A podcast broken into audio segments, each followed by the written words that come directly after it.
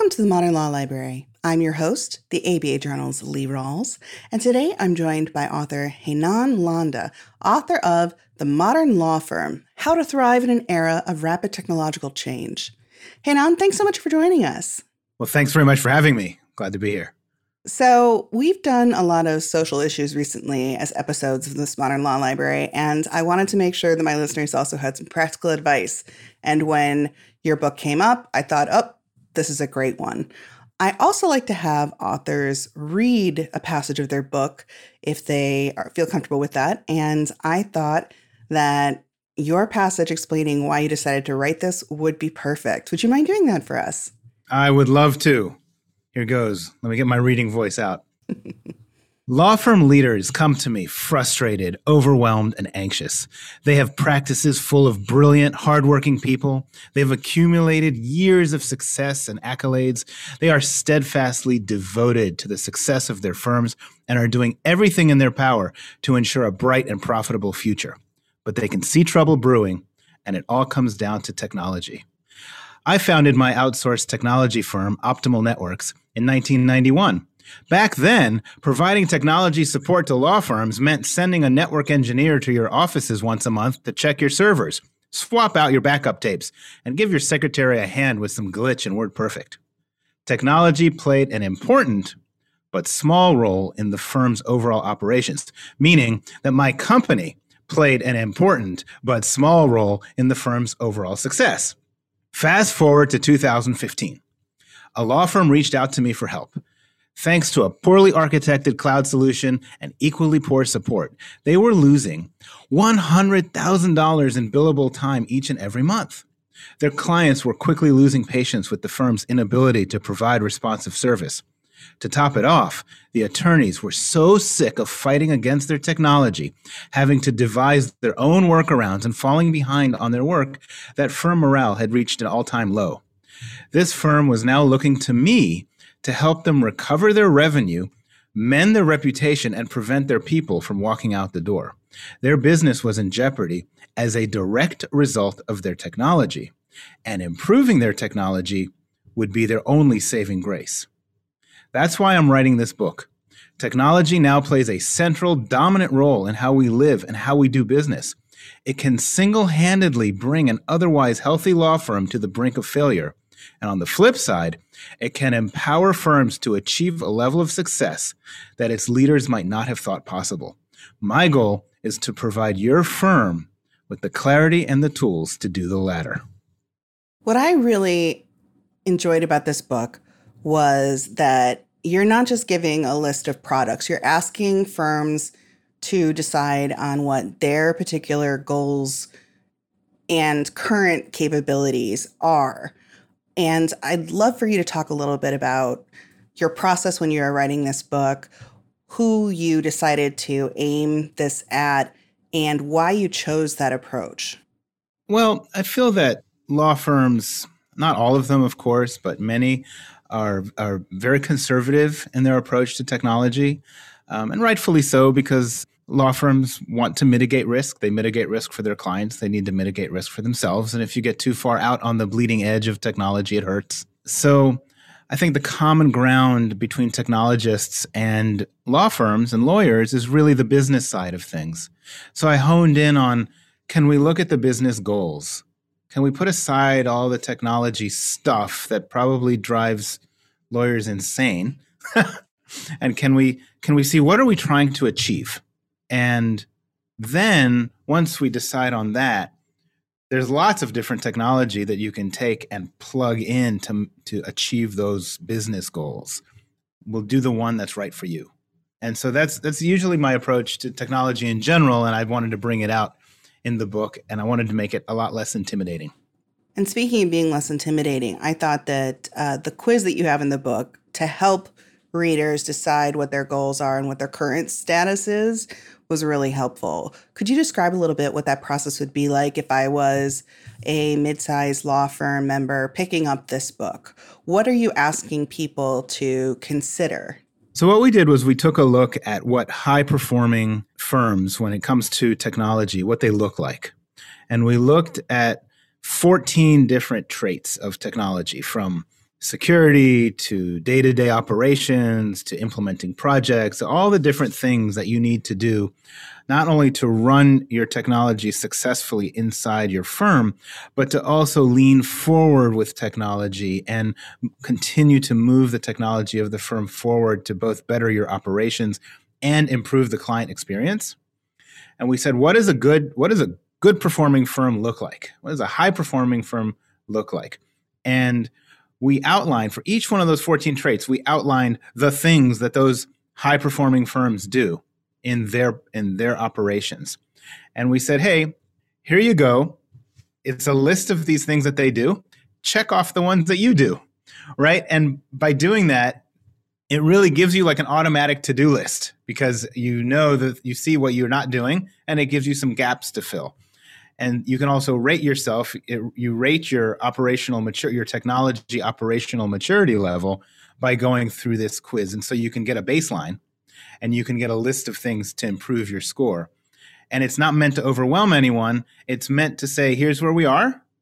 Now let's start carefully slowly methodically moving up this pyramid and get our maturity level higher and higher and I liked that word choice that this is a maturity level because right. I think people feel daunted when they think of themselves as just, you know, oh, I'm at the the beginning stages. But no, this is a process and you're going to mm-hmm. get there and they take mm-hmm. a little bit of time if you're on the earlier end. Exactly. So, has that been kind of a response from readers that you've seen? Maybe it's almost reassuring because it's not this giant unknown. There are actual steps that they can follow yeah, I, I've gotten a lot of positive feedback about this tool. Uh, so much so that we've actually started incorporating it into our consulting practice in my firm and to try to take one of these traits every month and just start moving us forward, moving our clients forward a little bit. So I love it. and speaking of clients, basically one of the major things that you are asking readers to think about is rather than thinking about technology as well, here are the cables we plug in, here are the tools we buy. You're asking them to think about how they provide exceptional customer service. And I don't know that that is necessarily the mindset a lot of people approach, uh, particularly lawyers, when they think about their clients. They think of their clients, but they don't necessarily think about customer service. Is that an attitude you've noticed? What do you encourage your clients to think about in terms of providing customer service? To me, it's really the central thrust of the book because what I'm seeing is the progression of the change of technology. So the pace that technology is changing is going faster and faster and faster. Now we all got hit really hard and really fast with, you know, the pandemic and we all had to rush home and Microsoft CEO even said, "Hey, we've just seen what would normally take two years of technology adoption happen in two months, which is interesting because I think it was true. But we've been seeing that rate of technology change increase over the past 20 years exponentially. And so, what this means is that technology is becoming more and more instrumental in everything to do with how a law firm serves its clients and how clients find new law firms and their ability to find many law firms because all the barriers are gone. You can you can work with a law firm anywhere in the country. You can work with a um, you know you don't you don't have to go to a law firm and go see their beautiful office anymore. You know there's a lot that now has become digital aka technological. And so so what i what i was trying to get across was let's let's put aside this idea that technology is a cost center. We got to minimize it. I mean, certainly it's good to minimize costs, but let's look at technology as an enabler for better customer service, meaning helping your clients find you better, you know, better website, better web journey, better reviews online, better all that, all the journey, which it was literally before the pandemic, it was two thirds of the buyer's journey was online before they even picked up the phone to call you. Now I'm sure it's even more because we're all just sitting here in front of our computers, right? To the the the rest of that journey and the actual client experience because if I work with you, you're my lawyer, we have a great experience together. You know, I, you're in my Slack channels. We're working together on on um, different matters. Why would I go anywhere else? And why won't I tell all my friends about you, all my colleagues about you? And that's really what you're trying to generate. So yeah. I don't, I don't know if that, if that was too specific, but it's not too specific. I think it's great. You know, when you talk about communication with clients, I think that is a real stumbling block for a lot of attorneys.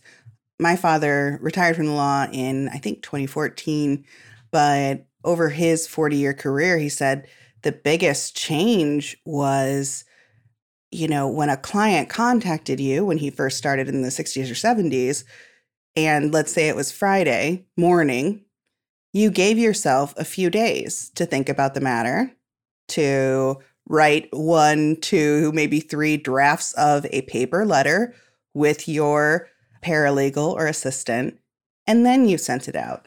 And that is not the response time that any of us are used to receiving our, from any of our services now. And I think that that was a huge change. This expectation that I be able to contact you and hear back from you quickly. Can you talk about any experiences you've had with attorneys who were more used to that slower pace and being able to deliberate and think about their response? And now they're facing this expectation by their clients that they be, you know, accessible essentially, if not 24 7, then pretty close to it. Yeah. And um, I'll talk about the accessibility first, and then I'll go into the uh, responsiveness just to mess with your flow here. um, the um, one thing I talk about in the book is to make sure that you have the ability to be accessible 24 7, but it's your choice, right? I, I do not think anyone needs to be on call 24 7. That, that would be really a difficult undertaking. But if you're standing in line getting groceries and you want to reply to an email because you're bored, or you your client needs you, you should be able to do that, right? And that's that is sort of the level of mobility and accessibility that I, I, want you to have as an attorney. In terms of the responsiveness, I can give you some examples. I'll also just start by saying we're all consumers, right? We all see like we want food, we click a couple buttons on our food, and then we watch the restaurant make it on our phone, and then we watch the Uber driver go and pick it up, and we watch them deliver it to us. And when they are 10 minutes late, are we pissed? We're pissed, right? We wanted it 10 minutes ago when you said you were going to give it to us.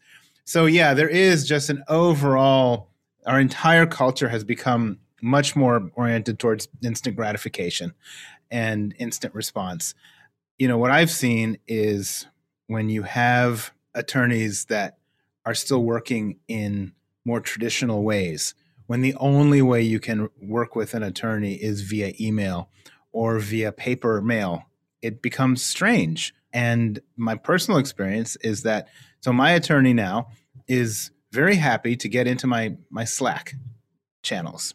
And you know, you can do this. You can become a guest in your client's Slack or your or Teams or or whatever. And we actually do this with our clients too. So if I have a legal question, anything, client, vendor, employee, whatever whatever question is is bugging me, it takes me about 3 seconds to jump in and pop off a message to him. And he's very responsive, and I feel like he's part of my organization. And that's a completely different feeling because that's why because that's the kind of communication I have with everyone else in my organization, right? And it's a completely different thing then if I had to send an email and wait a few hours, wait a day to get that same answer, I'm already on to a million different things. And so to me, that I'm not saying everyone's got to do that. I'm just giving you an example of different response times and saying it really is sort of gratifying and makes me very connected to my attorney now as opposed to before feeling that they're really an outside entity that I have to consult on a formal basis. Now, you mentioned that uh, lawyers tend to be cautious creatures. And I know, you know, certainly communicating with attorneys day in and day out, like I do as an editor for the ABA Journal, I sometimes still get emails where there is, I feel, like 800 words of fine print at the bottom of the email signature saying confidential, et cetera, et cetera. Huh. And So I can just picture in my mind one of my attorney listeners out there going, but if I don't have disclaimers on an email, you know, is this safe? Am I opening myself up to endangering confidentiality? All these concerns that an attorney has when it comes to trying new methods of communication. What should they consider? What is reasonable to worry about when it comes to maintaining client confidentiality and security in communications and what is really going kind of overboard. It is a great point. And in no way do I mean to minimize that with what I'm saying.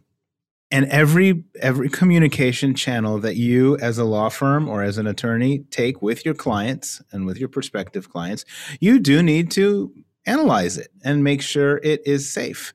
Having said that, I see a general general movement towards different types of instant messaging, different types of texting, and and these other applications. And I think part of it is that you have a way to download those conversations if you want and put them in your records and make sure you've got them on file. I think that's important. And I think a secondary consideration has to do with the actual security of these of these different applications. You know, you might feel a little less comfortable with Facebook and a little more comfortable with a corporate application like Teams. So, yes, definitely do the research. Definitely talk to your IT folks, your security folks. Make, you know, I'm not suggesting by any stretch that anyone do anything willy nilly. You know, we should really think these through very methodically. And it's not the first time that this has come up that there does seem to be a little bit of tension between serving the client where the client is quickly, fast, and this this cautiousness and about security and privacy. But you can get through those things and you can find the right technology that will help you achieve what it is you want to achieve. I am 100% convinced it's out there and that it's you can implement it and it will change your life with your clients. And, you know, we already talked about the quiz that you have available in the book for people to take to sort of gauge where I am, where I need to consider going in the future to mature my practice, I'd love to switch gears a little bit and talk about the four pillars that sure. you outlined. So, what are the four pillars? What are they holding up? What is this concept? the pillars are the pillars of exceptional customer service, right? Or exceptional client service. And these are the four and I don't know. We're IT people, so we try to do everything in uh, numerics. Um, so there's a 14 point model, and there's four pillars, and these are what what I've come up with as the key elements of customer service. Right? How can you have great, amazing customer service that's memorable, that's referable? The first one is called responsiveness. It's responsiveness. It's how quickly can you respond to the client, but also how intelligently and flexibly can you respond to the client, right? I mean, these things are are all interwoven. The second pillar has to do with expertise. And it's first of all understanding that it's not just knowing the law, but it's it's really becoming the trusted business advisor to your client or the trusted advisor to your client, even if it's not a business client. Um, it's more than just the law. But expertise, if you're in a firm especially, means not just bringing yourself, but being able to bring the collective knowledge of your firm to the table when it's necessary. Um, I'll give you a, a quick example. If there was a matter that I wanted to talk to my attorney about, like let's say a merger or an acquisition, and he was able to quickly, quickly right? Instant messaging, whatever have you. Reach out to the partner in his firm in charge of mergers and acquisitions and get them on a conversation with me.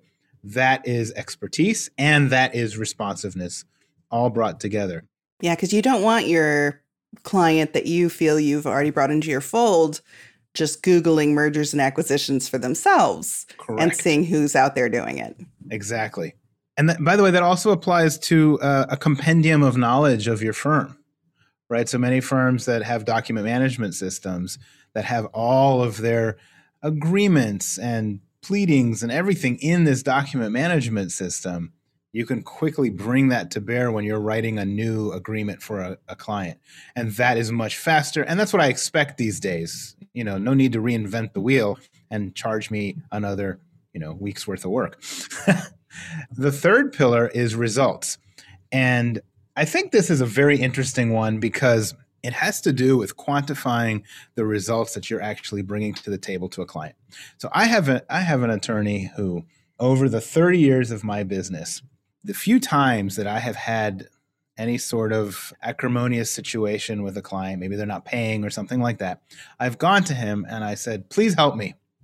He has a 100% hit rate with me, win rate, 100% win rate. Everything I give him, he wins. I don't care which way it goes. It's amazing to me.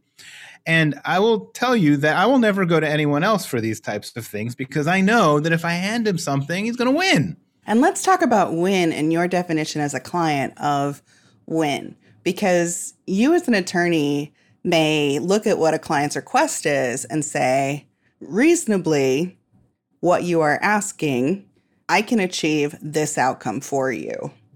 How do you make sure you are communicating clearly to your client that that is a win. That is a, a good result. It's it's what was reasonably, ex, you know, something that they could expect out of this encounter. Yeah, and that's definitely setting expectations up front and agreeing on what a successful result would be, right? And then tracking it. So I think I think results are a a really wonderful pillar of of customer service that is uh, not talked about very often, but very very critical.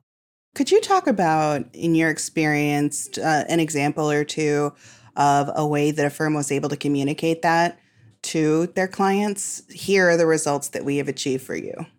I think I'd like to see it more because the, the what I was about to what I was about to finish was to tell you that I don't think my attorney knows that he has a 100% win rate with me. Oh wow. I really don't know that he does. I don't know if he knows that I hold him in such high regard over these things. And maybe that's just my the way I mentally catalog things, but I believe that more firms could do this, you know, and more firms could really have a better understanding of the value they're delivering to their clients and make sure their clients understand it too. I wonder if then firms should be considering at year end not just, you know, which Harry and David gift tower do we send to our clients to show them we appreciate their business? But how do we communicate to them what we've achieved for them this year? I think it would be a wonderful a wonderful idea to be discussed, right? And to make sure it goes through everyone's filters on whether it's appropriate and how to do it and whether it's uh, but I, I do believe that there is the results that lawyers and law firms bring to their clients are phenomenal. And I, I really, it's one of the reasons I love working with lawyers, right? Because they're they're highly capable, wonderful people that um, bring so much, and um, I think that's worth tracking, and I think that's worth talking about. And I've sort of derailed you a little bit, but let's get to we've we've gotten to pillar three of results. What's pillar four? And pillar four is innovation, and this is a very interesting pillar because this is the one that lets you lean into the technology change that's going on and the accelerating pace of technology change. And it lets you lean into that technology change in two ways. One is what technologies can I bring in to my practice that will make me more operationally efficient, make my firm more operationally efficient so I can deliver better service to my clients? Number two, what new technologies are coming down the pike, perhaps that are relevant to my clients, that I might want to develop into a practice area and be on the forefront of something big with my clients and be known as that expert and give them that extra level of service that no one else is giving them. I love number two because certainly a topic that our readers are always interested in is what are the new niche practices? Where are the new practice areas or jobs in 2021. How have you seen attorneys be able to keep on top of that sort of thing?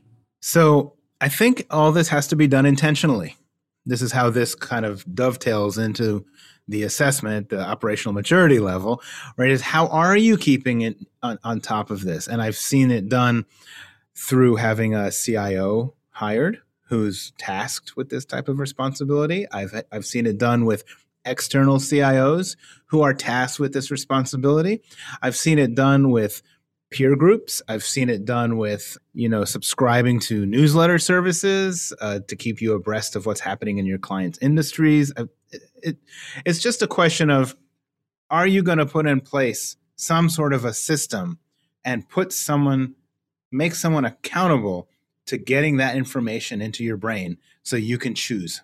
You can make the decision, yes, I want to learn more about Bitcoin, or I, or I, I want to learn more about you know the different types of litigation that are going to happen with autom- autonomously piloted cars.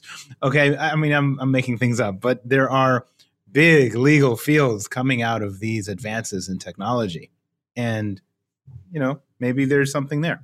You know what? I think podcasts are probably a pretty good way too to keep it keep track of some Absolutely. of these. Absolutely. Podcast yeah. is wonderful. Yeah. Shameless plug. Shameless and a wonderful plug. Worth it. One response you may get from someone is that sounds great, but a CIO for a firm of 30 people, you know, that oh, that sounds more like a you know, AmLaw 250 thing. Is that outside of my capabilities? But one of the things you point out is that this is scalable. You know, you mm-hmm. can look at, okay, well, you're not, you know, you don't have 3,000 employees and an international firm, but you don't have to do the very high end of this. You can you can make it scalable.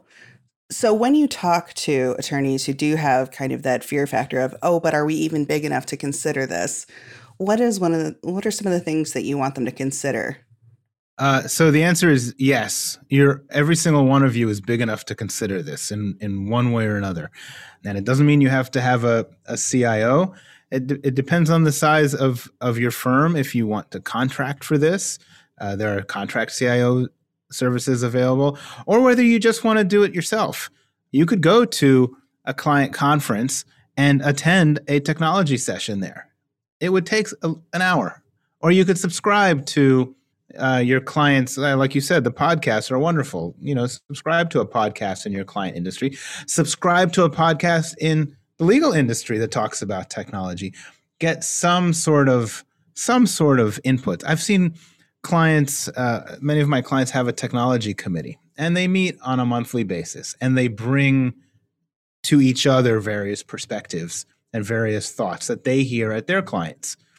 Right. And that's a great way to share some information. It, it doesn't require a lot of money. And if you want to implement something, you know, that's, a, that's another decision. If you want to create a practice area, that's another decision, right? That will probably require investment. But that's, I, I guess what I'm recommending here is find some way to stay in touch with technology. Don't assume that it's going to stay the same. It's not. It's not. We may have had a huge boost here during the coronavirus. I promise you it's going to be different next year. It goes pretty quickly these days and it's just it, it's not stopping, it's accelerating. I think that there are plenty of attorneys out there where if you tried to use Zoom as a verb to them, uh, in January 2020, they wouldn't have understood your meaning the way they do now. And now people are appearing remotely before the Supreme Court of the United States. Right. So right. it's and and and that's not going to stop, right? That's there's we we expect that some level of zooming once everything gets back to normal will continue because it's so efficient. Truly, I, I definitely has changed uh, my work life. Mine too. so you know you developed this book and it's it's not a super long one it's it's got great tools in it but i was able to you know take two afternoons and and really finish it but i can't imagine this was quite the way you thought it would be entering the world i bet you thought that there would be you know, maybe you could do a book tour or, or be attending conferences and hand this out at them. So, could you talk a little bit about what that's been like as an author to develop this this book, this tool, and then try and figure out a way to distribute it during COVID times? it has been different. Many of the things that I did expect, I think you you hit the nail on the head. Those things that I was thinking about did not come to pass. In fact, I I was very much planning to go speak at conferences, and I was very much planning to have some book signings and perhaps some wine and cheese along with those. But n- none of that happened. So uh, really, it's been an effort, uh, a more of a digital effort, which was interesting. So the book I, I actually produced it in just about every format that exists. It's in Kindle and it's it's in hardback and softback. And I also had a, a wonderful time putting together the Audible version of it. So I made sure that it was available in every digital format. I sent it out to as many attorneys and firm administrators as I knew. And I'm still, that's an ongoing effort. So um, that really is. I was very gratified that in the first uh, couple of weeks, it actually hit the top of uh, one of the Amazon bestseller lists. So that was fun. You know, the other good thing about it is right now it's still quite timeless. It's it's a timely book. So I still think I may have I, I may be able to do that book signing that I have really wanted to do. yes, and for my listeners, I, I think I mentioned this earlier, but you know, you aren't going through necessarily specific software advice or hardware right. advice. You're talking about what should your thought process behind selecting some of these tools so, if my listeners were interested in picking up the modern law firm, How to Thrive in an Era of Rapid Technological Change in any one of these various formats, uh, what could they do? Where should they go? Do you have a website or, or email address that they could reach out to you at? Oh, like another shameless plug? Yes, so please. Happy. This is the Wonderful. time for it at the end. Thank you. So, I have a website called modernlawfirmbook.com. And so that website not only does it give you links to every place else you can get it, which is you know mostly Amazon, and um, you can uh, also take that uh, assessment online. Uh, so if you want to try try your hand at it right there online, you can do that. It'll uh, give you your result and your operational maturity level. And there's also explanatory videos and things there. So modernlawfirmbook.com. And anyone who wants to email me directly, I'd love to hear from them. It's hlanda at optimal networks.com. Well, Heinan, thank you so much for joining us. Yet again, the book is The Modern Law Firm How to Thrive in an Era of Rapid Technological Change by Heinan Landa. And thank you to my listeners for joining us for this episode of the Modern Law Library. If you enjoyed, please rate, review, and subscribe in your favorite podcast listening service. And if you've had a book recently that you think you'd love to hear from the author about and have us discuss on our show, you can reach us at books at abajournal.com.